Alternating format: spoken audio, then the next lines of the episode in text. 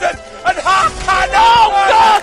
Danny, stay on your bike, dude. and, and, and you know uh, your legs are, are burning and you don't want to turn around anymore and you know if somebody now attacks you're going to be like blown out of the water but you just go no i just keep going just keep going Tied on the inside, it's Nizzolo on the barriers. Oh, what about that? Now then, everybody, I am Tom Ramsey, and welcome to the Edge Coaching Podcast. This podcast will provide a clear insight into the world of athletic performance and help provide a clear, relatable understanding into subject areas revolving training, nutrition, stress, psychology, and much, much more. Without further ado, let's begin.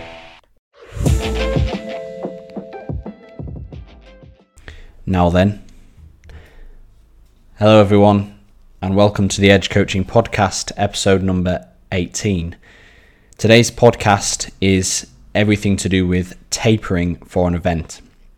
So, this is part two of the three part mini series, Time to Perform. So, the last podcast that I did was the first part of that mini series where we did about nutrition and how to tailor your nutrition for race day. This podcast will be all about tapering for race day. And then the last part of that mini series, part three, will be the next podcast, which is all to do with race tactics and on the day warm up protocols. Um, so before I just get into the um, the podcast itself, I'll just set the scene. I am currently sat in my dining room slash office. Um, it's Wednesday today, um, and I am going to be riding today. I'm coaching one of my athletes later on a one to one basis, um, and I'll be out on the road bike a bit later. I'm hopefully not going to get pissed on because uh, it, it's forecast showers later on, and it's currently bright sunshine. So it's one of those scenarios where I'm having to wait till later in the day to ride, but um, realistically, I'd prefer to be riding now if if possible. um, tomorrow I've got that local crit at Ennerdale. So today's session won't be too demanding, um, but equally enough to uh, to ho- hopefully open the legs up a little bit, ready for tomorrow. Um, it's currently 11 o'clock in the morning. Um, I've been for a lovely long dog walk this morning actually, because I had a I knew I had a fairly sedentary morning this morning. Um, I got up in good time and, and took the dog out for about an hour. Um, about half six b- before breakfast, and it was really nice just to um, just to have some one-on-one time with the dog. Um, it sounds really daft, but a lot of the dog walks recently have been with my wife and with my daughter, and I genuinely think that um, Duke is missing a little bit of like the interaction. You know, as much as we're throwing throwing the ball for Duke all the time and, and still giving him that physical exertion, I think he actually misses out on a bit of the one to one interaction with us sometimes. And uh, yeah, one on the dog walk this morning with him, I left my phone at home and I just went out for an hour and and gave him that love and attention that he really likes. And he seems to be in a much better mood today. So um, I've still not yet moved house. Um, I think I mentioned it on one of the previous podcasts. Podcasts. We are moving to Beverley very shortly. Uh, we've have had our offer accepted on our house, um, and we've sold our current house, and uh, it's just in that kind of um, it's just that waiting game at the minute for the solicitors to sort the stuff stuff out. Um, really frustrating scenario because every time I ring the solicitors, they always say, "Oh, you know, we're waiting for this, waiting for that." Um, when in actual fact, I think they're just trying to delay things as much as possible um, in terms of their workload. But um, we should be moving in the next few weeks, which will be good because the new house that I'm moving to, I've got my own separate study slash office area, and um, and also yeah, it's just a better working environment, more room to work rather than having to work in the dining room like I am now. but um, but yeah, looking forward to that. So let's crack on with the podcast then. Um, today's podcast, as I said, is all, is all about tapering. So um, basically, everything about getting yourself in peak physical condition, ready for um, ready for a critical event. Now, uh, for the purpose of um, definition and clarity, I'll just define peaking uh, um, in in my context. So peaking or for a for a single day race means that you're arriving on race day as mentally and physically prepared as possible. So you are arriving at that race with potential for your strongest performance of the season, um, better than any previous performances of that that season. And the art the art of peaking requires very smart, creative scheduling of a proper taper. Now. Um, a, a, quote I, I really liked when researching a bit for this podcast was training can be a lot like drinking or drinking alcohol. Um, to have a great time, you need to know when to stop. In the week leading up to a race or event, athletes can do more to undermine their training than they can to enhance it. Yet, just like that one more drink, it's the prospect of getting a little extra something that gets you in trouble.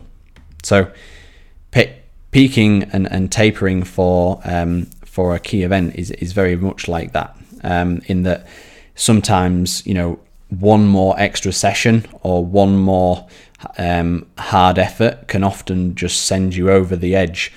No pun intended. Um, in terms of uh, you know trying to ask too much out of yourself and therefore um, letting your performance drop. Um, an, an important point to make when it comes to peaking for an event is that um, insecurity of athletes is what drives athletes to make mistakes in that week or two leading up to an important event. Um, and the issue that may, many athletes throughout a plethora of different performance levels lack um, confidence in their ability or their form. So, um, athletes that um, don't really trust their training schedule and trust the form that they have often end up doing too much um, prior to a big race and therefore really really spoil their their ability to perform perform, uh, perform well on race days. Um, a good training program delivers the final significant training stimulus, which is um, far out enough from your goal event to allow for both adaptation and complete recovery. So, for the majority of amateur cyclists, this means normal training should stop anywhere between a week, two weeks prior to your event, um, and be followed by a short taper. Um, but you need to remember that, that training stress in the short term causes fatigue, which suppresses performance. So that's that's one of the main things you need to understand. Um, and I appreciate some of you listening to this podcast. Uh, sorry, everyone that listens to this podcast will be at different levels in terms of their understanding of basic physiology. But in, from a basic perspective, you need to consider that after we do it, after we have a training stress placed upon us, that causes a, um, a certain uh, stimuli, which is fatigue, and that fatigue suppresses short term performance. So we need to allow that fatigue to completely surpass before we can actually um, perform well again on the bike. Um, but the, the only way to reap all of the benefits of your program is to significantly reduce your workout load um, and let your true fitness rise all the way up to the surface. Um, but the, the taper is a massive balancing act. Um, for example, if you had an event, a key event in the calendar, and you did nothing but rest for a week before the event, so you had seven days of complete rest, you were sedentary on the sofa and you didn't get up apart from getting some food. Um, you know, you had great sleep and good food, but you just rested all the way up to race day. Well, that would give you a lot of, um, uh, you, you know, you would feel well rested.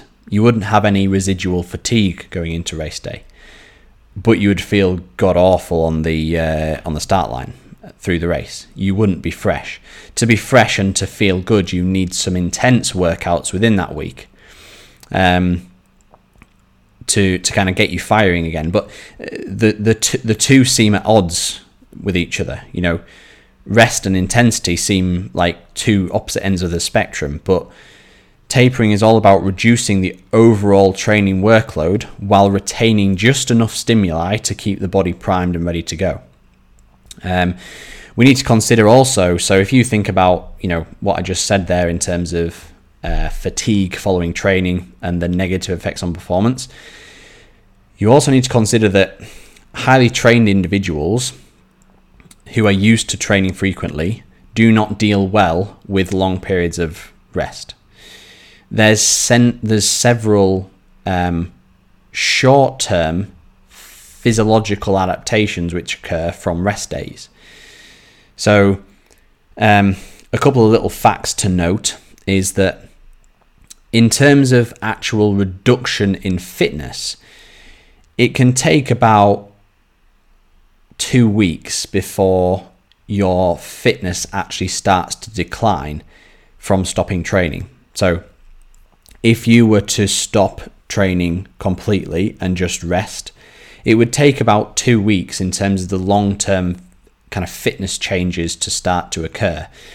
However, even after two or three days of recovery or rest, there's certain short term physiological changes which start to occur, which can also make you feel pretty crappy if you start to train again or race.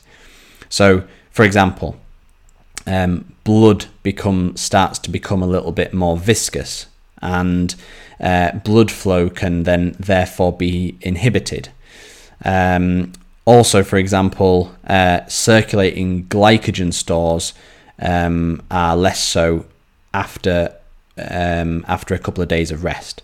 So the ability to mop up uh, muscle and blood glycogen in an event can become reduced as well. So, again, that's another justification for why you can't just do two weeks of full rec- full rest and recovery. Um, tapering for events does show some differences, though, depending on what the event is that you're trying to taper for. Um, for example, if it's a short crit or a TT, um, that you're type, that you're tapering for, you may want to include some very race specific efforts in there, which include short, sharp bursts of power. But if it's very long, kind of um, a long race, such as a gravel race or over six hours, or a massive long sportive, which is over five, six hours, then it's more about prioritizing freshness um, on the day and loading up glycogen stores in the days leading up to the event. Um, what, what, to be honest though, if I'm being brutally honest, peaking for a single event, and, and I probably should have mentioned this at the start of the podcast, peaking for a single event in the season is very, very rare these days. Um, and to be honest, like I don't, I don't think I'm thinking about my athletes now. I don't think I employ this for even one of my athletes uh, that I coach. Um, this is because often races are run on series. You know, there's a, there's a series of crits. There might be some town centre crit races in a group of races, so, such as Otley GP, Ilkley GP, um, and and um, you know a, a, series of different time trial events that you want to target. Or, for example, the Tour Series, which is coming up soon. You know that races typically come in blocks. So it, it might be a short term block. For example, it might be um, it might be kind of you know one race every week for a period of five weeks, or it could be um, one key A race in July, one key A race the following month, one key A race the following month. Um, but you know, I mean, it, let's even nowadays like Grand Tour racers, they aren't basing their whole careers on a single event in the year. They are often having multiple peaks in the year, and this is never this has never been more true than this year. You know, if you look at Mount, uh, Mathieu van der Poel, you know he he did exceptionally well in the Tour de France. Um, he did exceptionally well in uh, the mountain bike racing, um, and also exceptionally well in the cyclocross season. You know, he he's essentially dominated a lot of different disciplines at different points of the year, and he has had many different peaks in the year. But um, you know, when we talk about tapering, a lot of people specifically think you know they're selecting one big race in the year and they're tapering the whole year to devote to this one single event. Um, to be honest, that I find that's more true to um, certain triathletes. Um, so I've got a couple of triathletes in my books who, um, for example, they're training for an Ironman event in August, and their build, their focus has been for that Ironman. But that's more so because of the nature that the natural demand for that massive stimuli in one day. You know, it's um it's a huge day in itself and therefore you need to prepare so well for that one event. They have got other races in the calendar, but their priority their priority is that Ironman. Um, but realistically, most of my athletes have got other events that they want to do well in, and um, as soon as you have you know, four, five, six A races that you want to taper and peak for, then realistically, you can't necessarily have, you know, a two week taper, for example, for every single one of those events. Because if you're tapering your um, training for every single one of those five events in the year, that overall lack of volume and lack of workload in those five times two week tapers is, you know, 10 full weeks of compromised training. So you need to consider how many of these peaks you're going to be having. Um, you know, a classic example is let's say, I mean, you know, for most of you listening to this podcast, um, you've probably got a year that's very similar to me in terms of um, in terms of your race scheduling. So, for example, you may have, let's say, 10 to 15 races in your calendar. You might have 20 races in your calendar. But these certain races um, are sectioned into different events. So, for my athletes in particular, when the, my athletes put on the calendar what races they're going to be doing, they um, label them as A races, B races, or C races. So, um, priority events are A races. Um, races which are fairly important are B races, and races which you literally aren't fussed about and they're just kind of training races are C races. So, the events which would require, require a specific peak in fitness and form would be these A races, as an example and there is likely only going to be two or three to four of these A races in the whole season. Um, there isn't really any tapering at all required for C races, like literally nothing would change. And for B races, there's no tapering per se, you just make sure that you're fresh for the day. So, for example, you might rest a few days out for the B races um, and have a little primer ride before the B race. Um, but it's only these A races where you would specifically taper, uh, you know, a, a, couple of weeks, a weeks out from the event. Just have a sip of my drink.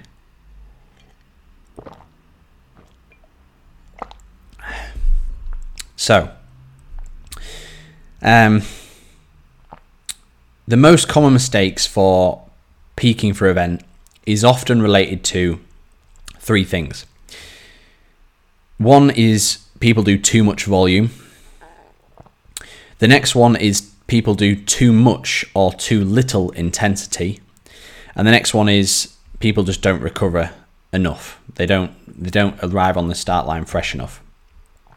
Um, other factors which uh, other factors leading into the race that can negatively affect performance include things like the quality of rest, the level of life stress, um, travel logistics, and diet. Um, there is no perfect plan, only proper adjustment with training and rest to get to race day with everything needed to succeed. To be in peak form, a reduction in training volume is needed to reduce fatigue and increase freshness. Um, a basic focus on intensity is also needed to maintain fitness. Um, but depending on the demand of the race, reducing volume can start as early as even three to four weeks um, from the race.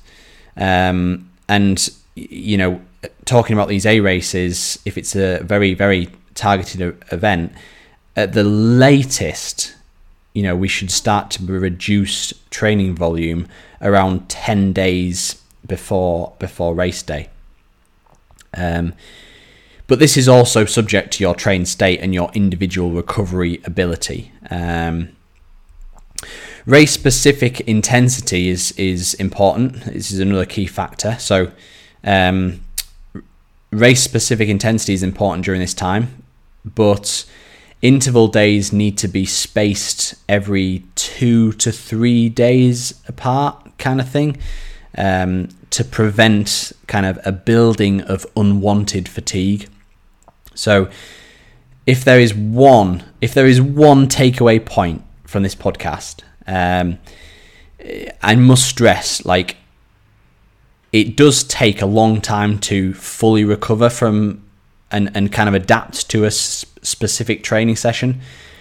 So, take for example, if on a Sunday you go out and you do four hours with some sweet spot efforts and some VO2 max efforts in there. It's a bloody tough session, and you get back and you're absolutely knackered. It's likely going to take two full weeks to fully recover and adapt to that specific training session. Um, now, recovery is different to recovery and adaptation. What we mean by adaptation is that your physiology has actually changed in a positive way from that session. So this is one main takeaway point from this podcast is that because it takes that amount of time to fully recover and adapt to a specific training session. That being said, there is very, very little benefit from doing anything majorly, majorly stressful um, or highly specific to try and gain from from that session two weeks before a main event. You know, if let's say, for example, you are, um, you, you know, you've got one more race in the whole season. Let's say, you know, it's right at the end of the season and you've been looking forward to this one May key A race, which is on the 10th of August, let's say. And you've trained really hard, you're in really good shape, and it's two weeks out from the event it's unlikely that you're actually going to have time two weeks out before the event to really, really reap the rewards from any training that you've got between now and that event. So, what is critical now is that you've done all of the training that you need to do, you've adapted now, and now it's just about focusing on rest and recovery and priming your um, systems to, to peak for this event. So, um, that's kind of one of the, the, the main takeaway points from this. Um, that that that at that point, two weeks before the event, it's more about the importance of the focus on recovery than hard back-to-back training days. Um, so if I see anybody on Strava or any of my athletes suggesting that they need to really ramp up their training two weeks before let's say the last A race of the season, you know, I just I've just got my hand, my head in my hands, um, shaking my head really because, uh, you know, the hard work should have been done, done and dusted, and um, and you should be already kind of uh, weaning things off a little bit really. Um, that being said, you know, there is still lots of fairly hard, intense sessions within that two weeks before an event. Um, which I'm going to come on to just now. So let's use a two week taper for this example. Now, um, again, I must stress this for this example, I am talking about, um, you know, if we we look at a calendar, you've had your full kind of season of racing.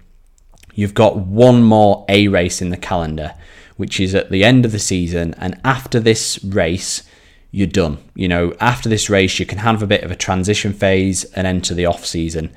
Um, now, what we need to consider though is that if you have got multiple A races in the calendar. So, for example, if you have got this main A race, then in two weeks after that, you've got another A race, then you might have to manipulate this a little bit. Your, t- your taper might well be shorter um, and it might be more, a, a little bit more refined, having a little bit more intensity in there and more volume in there.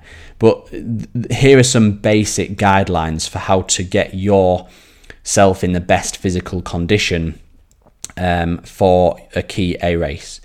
And I'll be basing this example in terms of um, the event on let's just say um, let's just say this example is on like a 50 or 60 mile road race, um, which you've been targeting for a while. But but that being said, in terms of the f- kind of physiology physiological demand, um, this same example can apply to anything which is similar in physiology. So, such as you know a, a 25 mile time trial, you know, for example, the national TT which is coming up, um, or anything which is around that kind of duration uh, and intensity.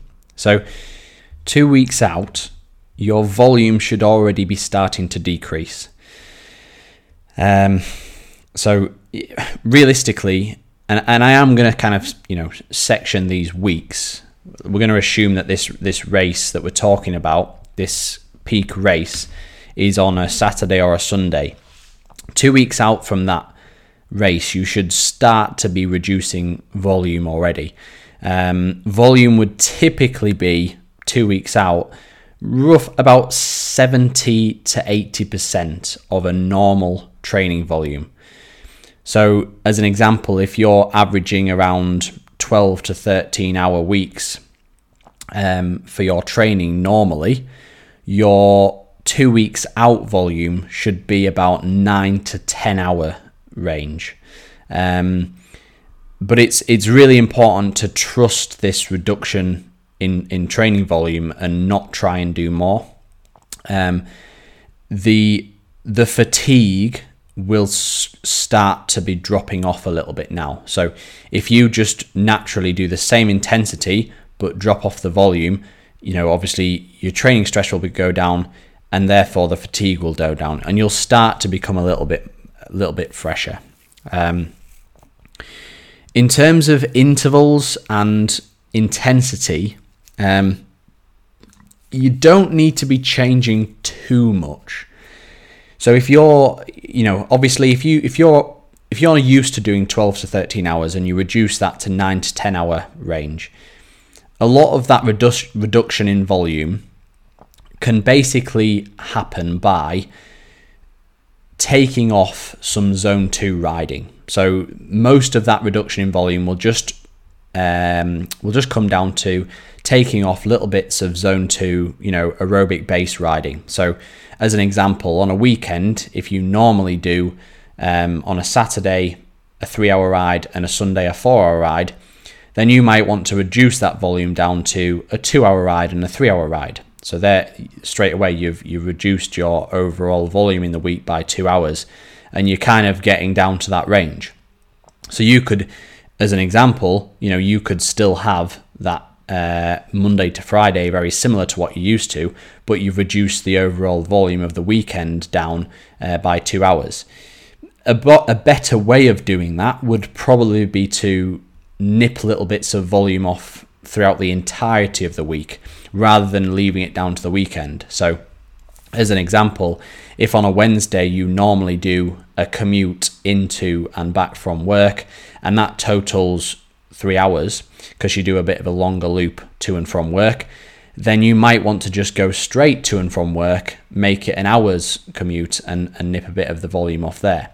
Another example would be that on a Thursday, if you do a 30 minute warm up, then a set of intervals and a 30 minute cool down, you might want to reduce that warm up and cool down a little bit um, to reduce your overall volume.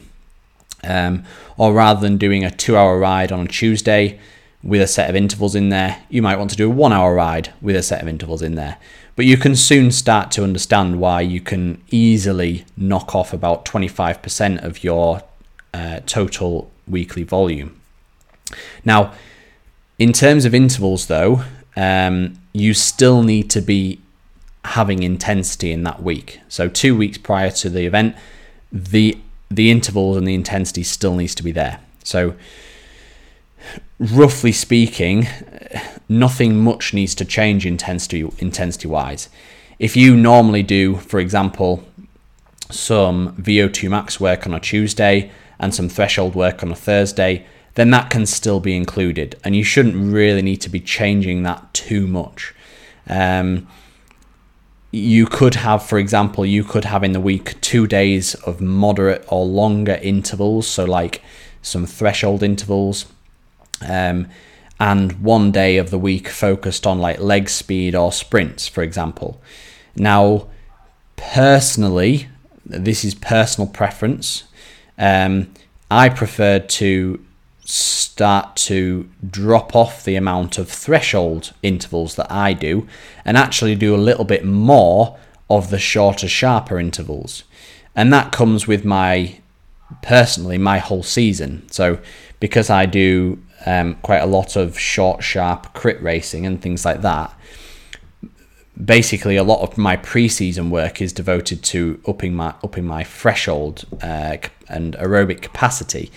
Um, when it comes to race season, because I'm racing fairly regularly, um, then a lot of my actual sessions are based on short, sharp efforts and less physiologically demanding, longer efforts. Um, but again, that's just more so personal preference. So don't necessarily employ that into your your session design, your week design. Um, but yeah, the takeaway point though is that your intervals still need to re- remain in the plan. Um, you can even include some kind of race simulation efforts. So, um, you know, for example, you can you can simulate the kind of efforts that you would encounter in that race. So, if, for example, in the road race there is a certain hill which is three minutes in duration, you can go and ride up to a hill which is exactly three minutes in duration, and you can try and simulate the kind of pace that you might have to ride up that for a couple of efforts. Um, but again, you know, this is this is done on a fairly lo- low volume basis. So you wouldn't go out and decide, "Oh, I feel good today. I'm going to do 20 reps of this 3-minute climb." You know, you would keep the volume fairly low there. Um, you've got to account for a couple of adjustments though as well. So if you're entering this week coming off um, coming off a few higher volume weeks, you may need a few days recovery to start the week. So you know it's all right saying keep that week the same in terms of intervals, but if you've just come off some very very hard weeks then you might actually want to just completely rest on the Monday and Tuesday and then start to bring in a bit of training on the Wednesday for example and space out the the hard workouts for for over the weekend. Um, but if you enter that week fairly fresh then you want to obviously keep the intervals in there. Um, so coming into one week out from the event um, again the main point here is that your volume should reduce again. So we're probably about one week from the event going to go down to roughly 50% of your average weekly training volume. So again, if you're used to working 12 to 13 hour weeks, you're kind of looking at around that six hour mark ish, five to six to seven hour mark. Um, of total riding leading into the race. Um, again, this is fairly subjective and based on your personal feeling and, and perception, but you have got to remember that you're not going to benefit from any of these training stimuli now. From one week into the, the event, you're not going to physiologically be able to adapt to these training stimuli well enough. So it's literally just about priming, but prioritizing recovery to make sure you're fresh. So these last week, this last week, um, the intervals would be better to be short, um, such as 30 second efforts, 60 second efforts. Um, a few efforts at threshold pace could work, but those still should be fairly short efforts. So, you know, physiologically, yes, we can hold our threshold pace for up to an hour, but you certainly wouldn't be anywhere near holding that threshold pace for that kind of duration. You might only actually hold your threshold pace for three to four to five minutes, which would actually be, you know, not too demanding, but it would certainly get the blood flowing kind of thing. Um, and these efforts should be spaced well within the workout to allow plenty of recovery after each effort. So you wouldn't be, for example, you wouldn't be doing efforts which are specifically reducing your recovery time in between efforts. Examples of sessions could be like, for example, one minute on at 120% FTP with two minutes off. You know, um, and you might do that 10 times or eight times or six times, depending on your trained state.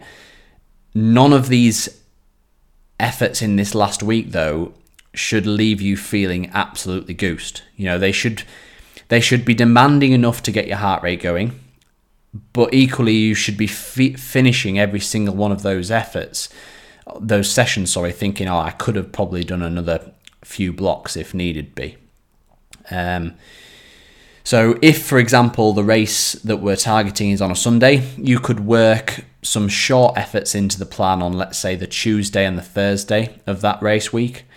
Um, now, the way in which I like to do that race week myself, personally, um, and again, this is subjective. This is actually what I employ most of my athletes, um, and myself included, but not all, because some of them actually don't respond as well to this kind of taper.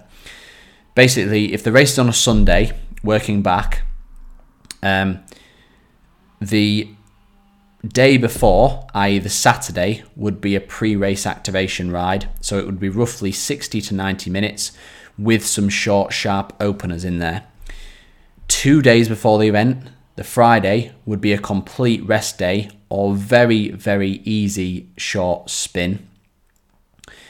The last um, hard day, I guess, would be the Thursday. But again, when I say hard, I still mean not not truly demanding. I'm saying, you know, uh, as an example, that session I said where it was two minutes on, one minute off. I might do that on the Thursday, for example. Um, the Wednesday would be an easy spin. The Tuesday would be another of those short, sharp efforts, and the Monday would be a rest day. So, um, so basically, Monday rest, Tuesday short, sharp efforts, Wednesday easy spin, Thursday short, sharp efforts, Friday full day of rest, Saturday pre-race activation ride, Sunday race. So that would be like a normal uh, tapering week, I guess. Um, but again, it would it would vary depending on your trained state, what you're used to, and what works for you. Um, so, yeah, g- going back to what I just said, that that day prior to the race is kind of reserved for these openers, these um, short, fast sprints, which are 10 to 30 seconds in length, um, focused on fast cadence. Um, these efforts are spaced with plenty of recovery in between each effort, and this um, kind of uh, this um, ride would be no more than 90 minutes in length. You know, usually for a lot of people, that's 40, 40 minutes to an hour long. Um, and and also, you know, the duration of that pre-race ride in terms of total length should be um, dependent on the duration of the event itself on the Sunday. So typically, the longer the event is going to be on the Sunday, the shorter the pre race ride should be. Um, there are a few adjustments though in this last week before the event. Um, so, and these can make quite a big difference on race day. So, if you're too fatigued coming into this final week um, and skip these race prep workouts, you can end up on race day with, with poor form and feeling a bit flat, uh, you know, a bit heavy legged. Um, what you need to make sure is that if anything you're overly fresh coming into that last week so that you can actually keep that intensity at good quality in that last week. Um, reaching peak form you know, you know it requires a lot of focus on the details um, including riding on the bike that you'll be racing on as often as possible for example. So you know if you're racing your mountain bike in this a race then you wouldn't do all of your uh, riding two weeks before the event on your road bike because no two bikes fit the same and certain training adaptations on one bike one bike may not transfer directly to another bike. Um, that being said um, I personally do actually like to do my pre-race ride the day before on a different bike. Um, so for example if I've got a road race on a Sunday, then the ride that I do on the Saturday. So obviously, if I'm doing a road race on the Sunday, that'll be on my road racing bike, my road bike. Um, if I'm doing a pre-race ride on the, the Saturday, the day before, I'll actually usually do that on my cyclocross bike on the road, or I'll do it on my mountain bike. Um, for two reasons. One, it means that my road bike is already prepped. It's got my race wheels in. It's nice and polished and cleaned, and it's running mint. And I'm not going to go out and get a puncture or have a mechanical and ruin my race day. But secondly, sounds daft, but if I go on my cyclocross bike on the road the day before my race day, it means that when I jump on my race bike on the Sunday morning, it just feels fast and it feels mint and it and it's not draggy like my cross bike is on the road. So I have a bit of a morale boost. It sounds daft, but it, it always gives me a bit of a boost. Um, but um, but yeah, also thing you know consider things like working race simulated efforts on a terrain which is similar to the race. Um, so, for example, this is more so for mountain bikers, but if mountain bikers are racing on um, a course which is going to be really dry, dusty, gravelly, then you might want to work on your technical skills. You know, in that last two weeks before the um, before the race, working on fast intervals, um, just so that you acclimatise to that kind of terrain. Um, you know, it's a really important kind of factor that you that a lot of people miss out on, and it's something that I've uh, fall foul of before where I've you know done loads of training on the road a few weeks out from a mountain bike event, and then I get on my mountain bike, and although I'm fit, um, it just feels so unfamiliar, and I and um, I'm not used to going fast at speed on um, off-road terrain, so it, it feels so unfamiliar, I guess.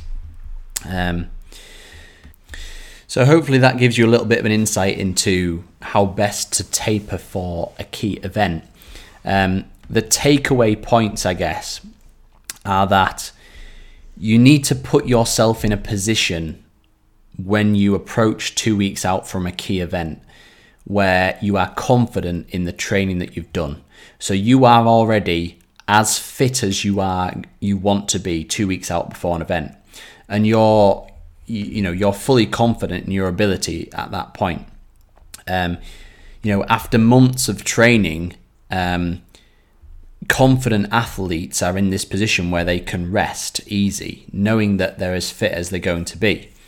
Um, and you know, insecure athletes who aren't in that position start to second guess themselves and try and cram in too much training, and that just always leads the, down the wrong path. So, you know, obviously, if you were to approach a coach like myself, I would be able to get you in a position where I know I can, you know, you're where you need to be two weeks out before the event. But realistically, if you're um, if you're controlling your own your own training, um, you need to be well educated to make sure that you're in that that best state because you, you aren't going to be able to reap the rewards and adapt from a, any kind of training stress, which is 10 days, two weeks out from a key event.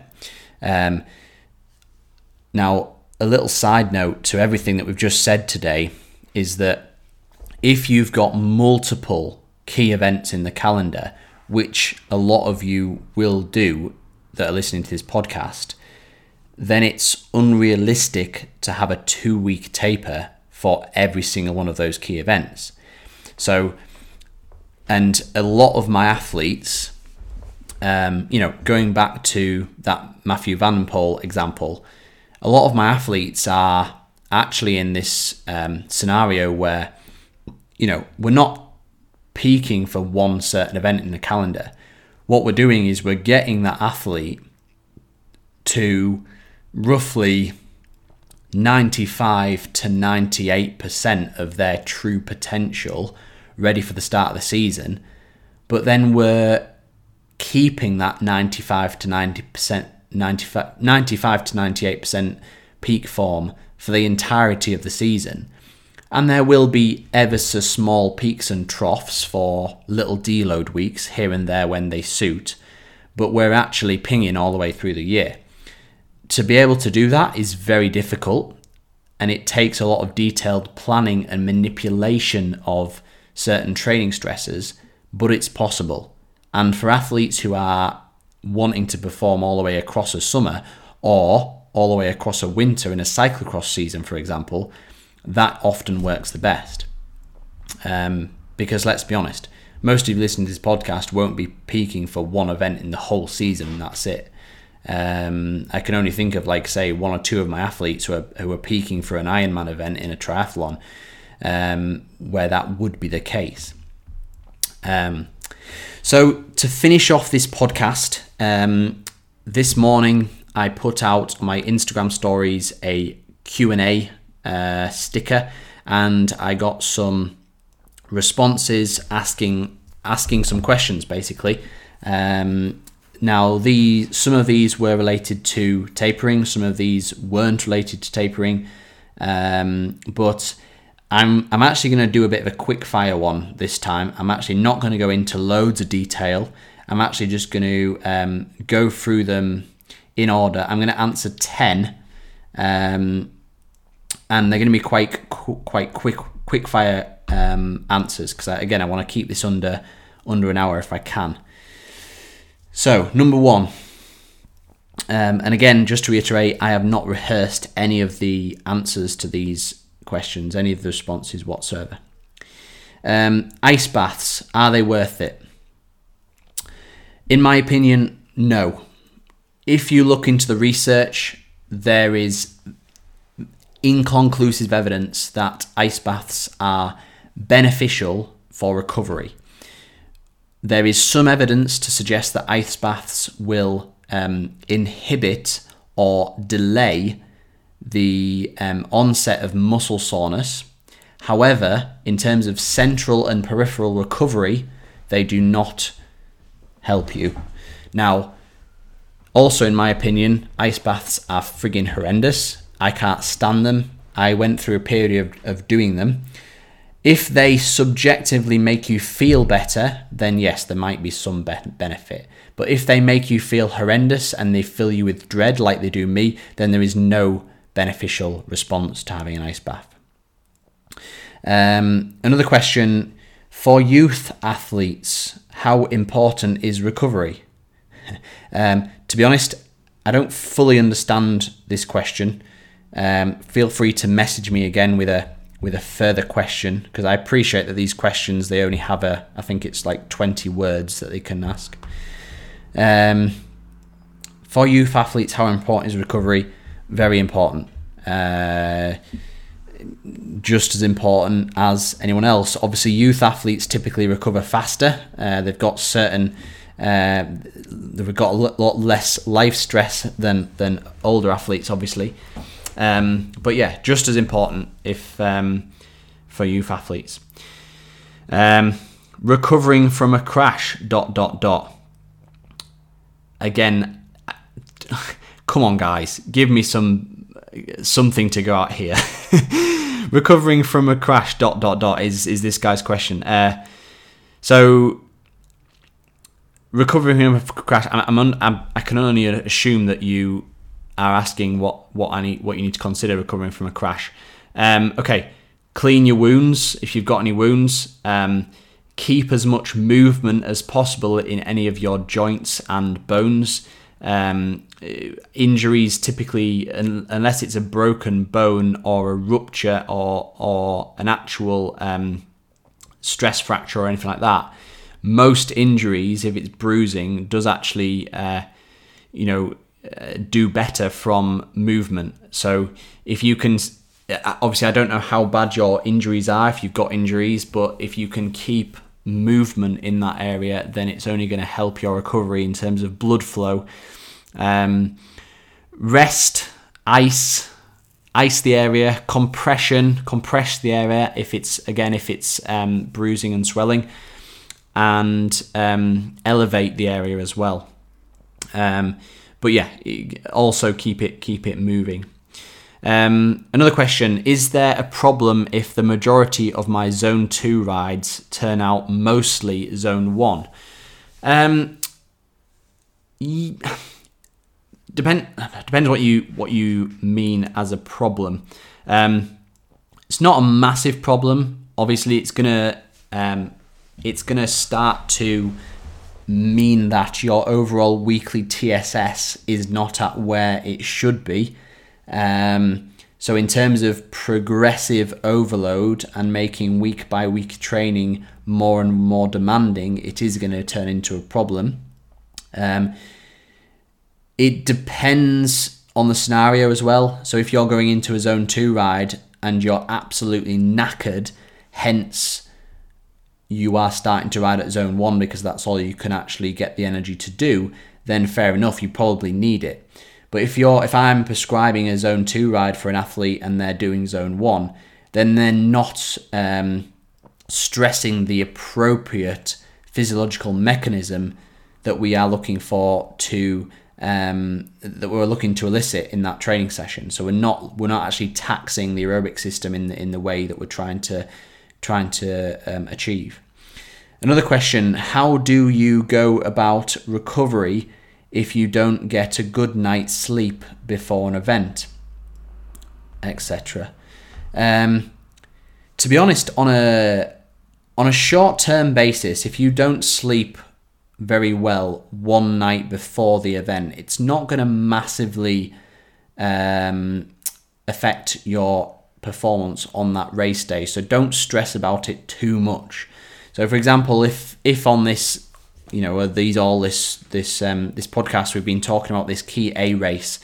If the night before that key A race you haven't been able to sleep very well, that's not necessarily going to massively impact um, your performance on that race day.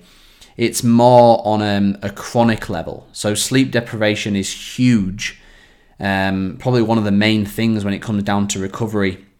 Um, but it's only more so on a chronic level, so day to day. So um, the question was, how do you go about recovery if you don't get a good night's sleep before an event? I wouldn't stress about it too much.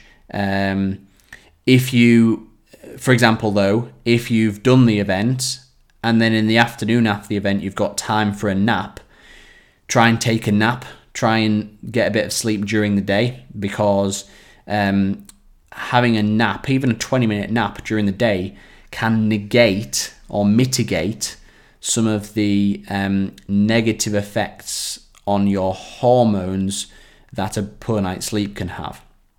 Um, question number six How much protein post workout? Um, I'll answer this shortly. Um, so, somewhere in between 20 grams and 50 grams would be appropriate.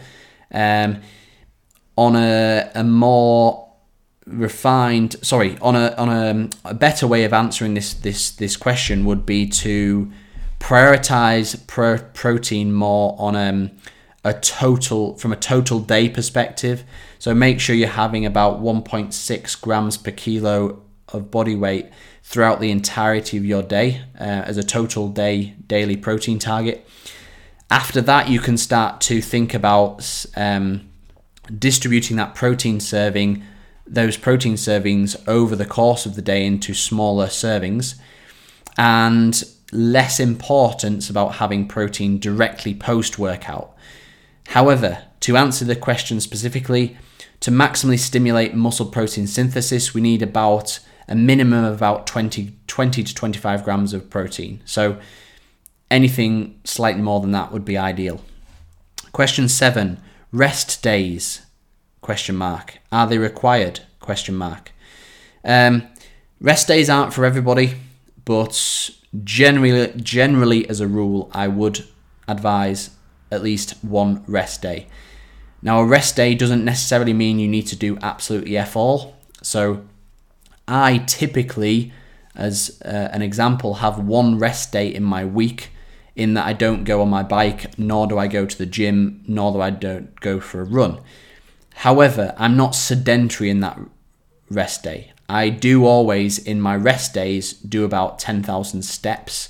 So on my rest days, I'd have a step target, which is 10,000 steps typically, just to keep my metabolism keep kicking over, ticking over, sorry, um, to keep blood flow and to stop me feeling crap. um, but yeah, typically rest days, they're not absolutely required, they're not essential, but for most people, they are a good um, a good thing to include in your plan. Question number eight: post-workout meal? Question mark. Sorry, uh, what's your favourite post-workout meal? Question mark. Um, quick drink. Sorry, dry throat. My favourite post-workout meal is I've mentioned it before on the podcast. It's my protein Rice Krispie bowl. So I get a big bowl. I put 100 grams of Rice Krispies in that bowl. I then um, make a protein shake in a shaker with like a scoop of vanilla protein or chocolate protein and oat milk. And then I pour that protein shake over that bowl of Rice Krispies. So I've just made a vanilla or chocolate flavored Rice Krispie bowl. And I promise you, it absolutely hits the spot, and it's really, really good for for like uh, re- recovery because I've got 80 grams of carbs in there and 20 grams of protein as a one hit. Um, digests really easily and hits the spot every single time. Question number nine: BCAAs slash EAAs are they worth it? To be honest, I think personally, I think BCAAs are one of the biggest rip-offs in the supplement industry right now. Um, my overall take on them would be that if you're having a very, very low overall daily protein intake, for example, less than one gram per kilo of body weight, um, then introducing BCAAs to like intra workout drink, for example, may help mitigate some muscle protein breakdown from that session or from uh, from the training session in the day. But that being said, if your protein intake is in the day fairly okay, then it won't have any real effect whatsoever. Um, you know, and your your and and to be fair, if your protein intake isn't where it should be, then that money that you're spending on BCAAs would be better spent on, for example, extra chicken or extra protein shakes. You know, um, rather than BCAAs. Um, in terms of EAAs, very, very similar argument, to be honest. Um, if I was to buy EAAs or BCAAs, I would go for EAAs. Um, but again, they're they're more expensive, so uh, take it what you will. Um, but to be honest, like you know, if you are supplementing BCAAs, but you're not tracking your overall daily protein targets, you need to reassess your priorities. Put it that way. Um, what is uh, question number 10 which is the last question that i'm going to ask, uh, answer. What is the anabolic window? Oh no. Right okay. So um, the anabolic window um, is this notion that there is a certain time frame post workout when you need to consume a certain amount of protein or you will negate the benefits um, of of that certain workout um, and to be fair, so this this concept of post workout protein um, and the anabolic window has been well popularized through forums, magazines, and and you know that whole kind of workout gym fitness uh, culture in recent years. And uh, what we do know is that this um, uh, this really isn't that true, and many many research studies recently have um, basically found that that it's kind of a load of of um, bull, really. Um, and you know, if I'm honest, when I was 18, 19 years old, you know, I thought it was true, and and you'd catch me in on after every single workout, making sure that I have a shake with with a decent amount of protein directly post workout to not to lose my gains, I guess. Um, but yeah, what we do know now is that, that this isn't true, and actually, there is a, um, a really heavy emphasis now on your total daily protein intake as opposed to directly post workout protein. Um, what's more important directly post workout, especially if it was a hard, intense workout, which is depleted your glycogen stores, what's more important is actually replacing that glycogen. So often you might see me with a, a shake post workout. Um, that is at, that shake that I'm having is actually um, prior, prioritizing a, a lot of carbohydrates. So especially if I'm training again that day or the next day, that shake, post workout shake, can often have about 50, 60 grams of fast digesting carbohydrates in, um, with admittedly a little bit of protein in to stimulate muscle, muscle protein synthesis. Um, but actually, that protein in it is also there to help shunt the carbohydrate into the muscle because there's some research ben- uh, showing the benefits of that. Um, but yeah, to answer your question, the anabolic window is not so much a thing, thing anymore. It's more about total daily protein intake um, and separating that total daily protein intake up into you know four to five decent servings of protein throughout the entirety of the day. That being said, as well though, if you are on, out on a long ride or a long race and you haven't consumed protein throughout the entirety of that race, then it makes sense to have a shake directly post workout with a good 20 grams of protein in um, to to make sure that you get a good serving of protein in there because otherwise you would have had a long duration without a, a serving of protein if that makes sense. Right then everyone. Thank you for submitting your questions. Um, I've just gone over the hour, so I'm going to leave the podcast there. I hope you enjoyed this one all about tapering for an event and peaking for an event. If you've got any more questions, please submit them or drop me a message. I'll be quite welcome to answer them. Um, the next podcast is going to be the last one of this three part series, which is about uh, race, race day tactics, race day priming, and warm up protocols. Um, but for now, thank you very much for listening. If you wouldn't mind, um, please share this podcast to your Instagram stories or give me a shout out on any of your social media channels. It really is helpful, and when I see it, it does genuinely fill me with joy um, to see the reviews going up and the views going up every single podcast. Thank you very much for listening, and see you again next time.